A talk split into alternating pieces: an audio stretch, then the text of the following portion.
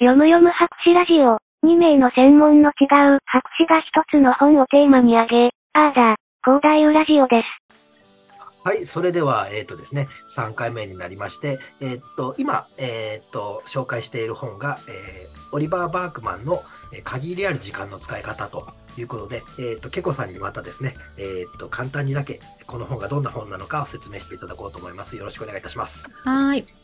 はい。まあ、ひろゆき大絶賛という帯がついていたので読んでみたんですが、限りある時間の使い方ということで、あの、みんなすごく今、忙しいと思うんです。すごい便利ツールがいっぱい出てきて、ズーム会議でもう会議室行かなくていいはずなのに、もうそれで節約できた時間があるはずなのにいつの間にか一日中ずっと仕事してて全然楽にならないよねっていうふうに思ってると思います。でも私もギチギチのやばい感じの毎日なんでもうどうしようって思っててもう首が回らんと思った時にこれその悩みが全部書いてある本です。で、まあ、全て効率的にこなそうと思うことをやめましょうと。アインシュタインみたいになろうと思って頑張り頑張れもうマンパワーだみたいなのをやめましょうっていうふうに書いてあるよという感じかな簡単に言うと。ありがとうございます。はいその、はいで、アインシュタインを目指すなっていうところがすごくこう特徴的なあの、は話だと思うんですけども、はい。えっ、と前回終わりのところでちょっとその啓蒙主義というか、えっ、とはい。人類というのがこう物事に対して進化をし続けていく、つまり新しく新しくっていうものを良しとしているというふうなのが現代のもちろん全ての人ではないんですけども、かなりベーシックに埋め込まれたそのオペレーションシステムになっていると思うんですね。うんうん。で、その我々が、えー、と発展して、例えば一多くの例えば研究者が研究をして、えー、と時間を費やせば、みんながみんなアインシュタインになれるという前提があるわけですよね。でも本来は絶対ないわけですよね。アインシュタインにはなれないという。めったにはい。だけども、みんなある程度そのことを信じてるっていう、いわゆるその啓蒙主義的なこうオペレーションシステムということに、うんあえてこう、なんていうのかな、脳を突きつけるっていうことを、えーしできたらなと思いつつ、ただ脳を突きつけるって言いつつも、自分の中でやっぱりアインシュタインは頭の中にどっかいるんですよね。そうですね。います。なんかこう、こうせ研究者になったからには、その市場の成果を求めるというか、なんか、それが、なんか、誠誠意というものなのではないかみたいな。それでちょっと追い込んでいるというか。ああいやそのいわゆる善善悪とか、えー、とせ政府とかそういうある種のそのいいものと悪いものの二元論の中で、えー、とそのアインシュタインを目指すっていうことが良きものという前提があるってことですよね。そう、正直あります。ありますよね。例えば僕なんかはやっぱり哲学なので、アインシュタインよりも例えばカントとか、あのハイデガーとかを目指すとかっていうところがあるんですけど。いいですでね。はいで。も同じようにいわゆるモデルがあってその歴史にすごく影響を与えた人たちにうんなって、まあただかといってじゃあ僕の場合はそんなに強くないというのは例えばその歴史に名を刻み込みたいとかいうのはあんまりこう自分の中ではえモチベーションにならなくてなんか誰かの役に立てたらいいなとかっていうモチベーションはあるんですよね。うんうんうんだからそのえー、とケコさんを啓発する一番のそういったモチベーションっていうのはどんなものがありますか、あー確かに。それを言われるとなんかいろいろ考えてるはずなんですがなんというか私が今まで頑張ってきたのはこうなんか生きてて虚しいみたいなそれを保証するためにこうアインシュタインを目指すみたいなところが あるなあったなって思いますね。うん。うん、それでなん。か自分がちゃん。と価値を生み出せないと人間としてなん。か価値がないん。じゃないかみたいなな間違それは間違ってると思うん。ですけどなん。かそういう脅迫観念みたいなのがに突き動かされてここまで来てしまったみたいなのがありますね。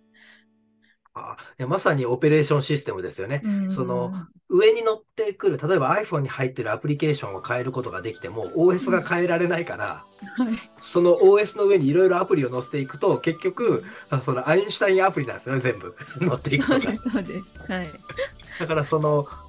なんていうのかな、一人一人で列車に乗ってると。で、うんその列車に乗っていって、えっ、と、終着駅はアインシュタインだと。ただその駅がすごく遠いことに不安を感じるわけですよね。そうですね。うんそこのえ乗り換えて車にやるとか飛行機で行くとかっていうことはなくて、もうその列車はとにかくアインシュタイン駅についてに向かってるという、この辛さ。はい。そうです。でもきっと仮にアインシュタイン的な境地にたどり着いても、きっとすなんか変わらないんだろうなと。なんか自分のこの今の虚しさみたいなものは多分そうでしょうね実。際、アインシュタインも虚しかったはずでしょうからね。うん、思います。そんな気がします。あ、なんかありますか？アインシュタインが虚しい話みたいな。あんまそれを。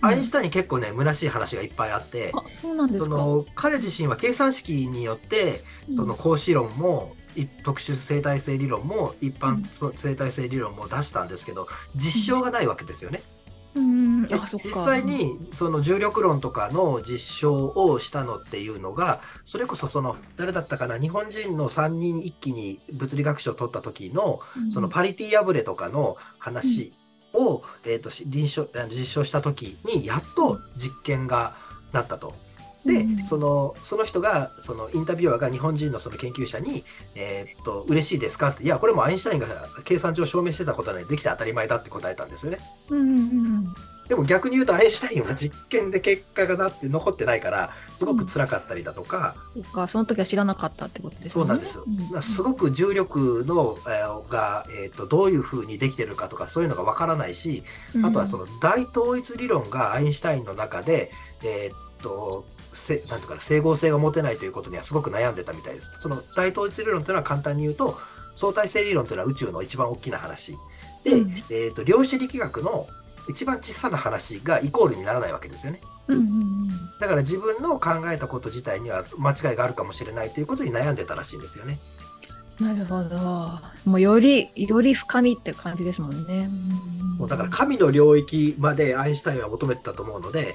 そのわ我々はアインシュタインが成し遂げたその多くのこと自体というのにはものすごく賞賛を、ね、与えるしそれこそその科学哲学の中では、えー、とパラダイムシフトって言ってニュートン物理学からアインシュタイン物理学に全ての OS を切り替えたくらい力があったにもかかわらず、うん。本人は多分そんなこと考えてないんですよね。そうですよね、本当に。うんただ僕らは目指すんですよ。本当に。なんかでもこう、なんていうか、そういう立派な科学者は結構虚しい性格をして、虚しさを抱えて焦ってる人が多いみたいなのをなんかどっかで読んだことがあって、だからなんかこの虚しさを捨てたら私なんかダメになっちゃうんじゃないかなみたいな、そういう不安もあるというか、あります。あだから虚しさとかはすごく大きなモチベーションだと思うんですよね。そのプレッシャー自体だとか、うんあるいは過去の辛かった出来事っていうものをモチベーションにしてる人たちって結構多いと思います。うんだからそれが解消解消してしまったら努力するのやめちゃうきっかけになり得てしまうわけですよね。うんでもなんかこの無駄なコンプレックスのために無駄な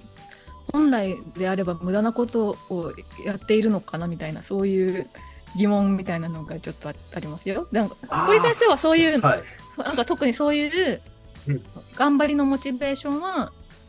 そういう感じじゃないってことですよね？いや、それをですね、つい最近、うん。あの友達と喋ってて、僕、はたとこう自分の中で気づかされたのが、うん。僕自体はとにかくその、まあ、本を読むとか勉強するとか新しい能力を身につけるということにものすごくこう情熱を傾けてるんですけどうん。それはなぜかというと僕は高校3年間で勉強することを諦めたというかその進学校に入って、えー、と周りが優秀なのを見てわ俺勉強嫌だなと思って高校3年間勉強から逃げたんですね。はい、うんでそれ自体がものすごく自分の中の人生でも最大の後悔なんですよ。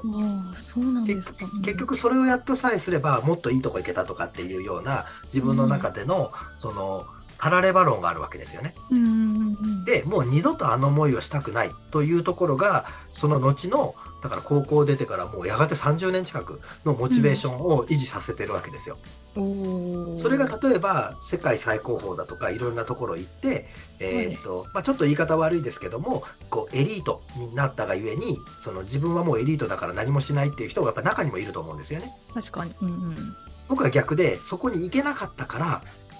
自分は努力をし続けなきゃいけないというモチベーションにえー至ってるということを最近気づけて、とてもなんか、あの、ああの3年間があるから今ここがあるんだっていう形に、えー、と自分の中では認知が、えー、とこうなんて落ち着いてます。はい、なるほど。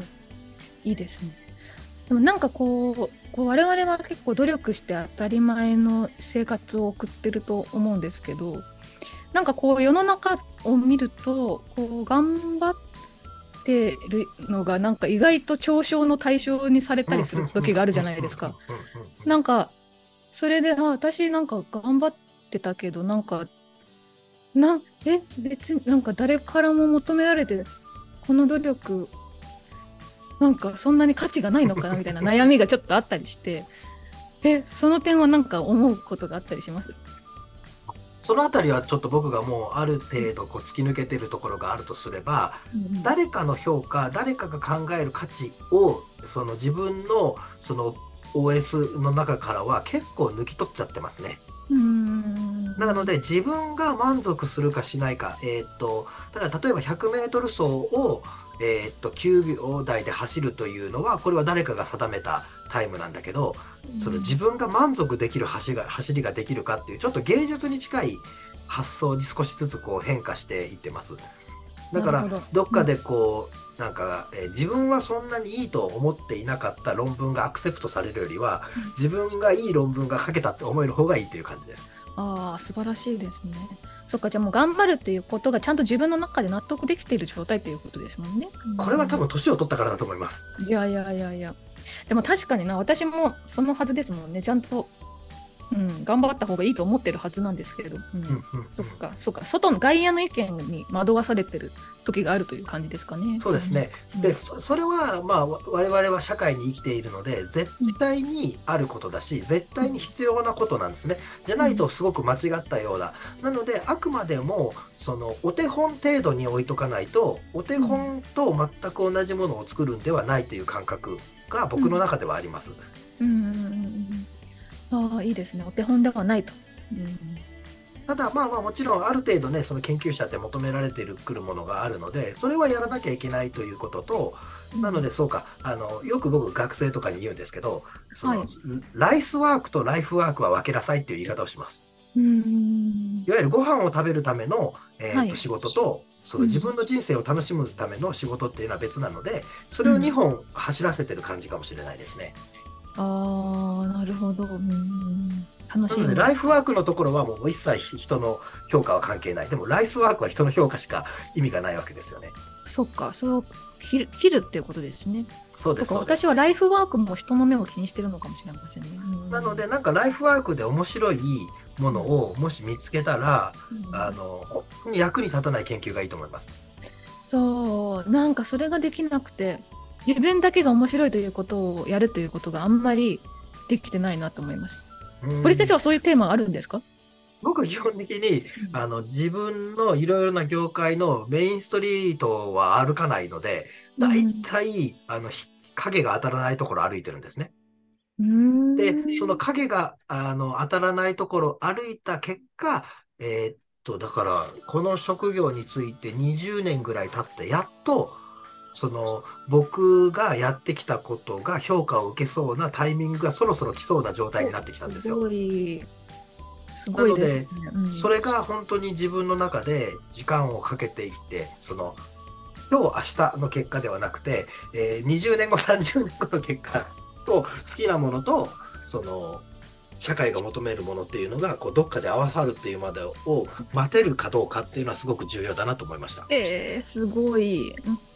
えー、そんな長いスパンの、うん、できてないな、今は。いや、これはだから、その時間が経った結果、最近そういう感じなのかなって思ってるだけで、そのうん今見えてたら、えーっと例えば今10年後にこれが来るからやるぞっていう発想ではなくて好きだからやってたっていうものがあの寄ってきてくれた感じです。素晴らしいですね。好きだからやってたと。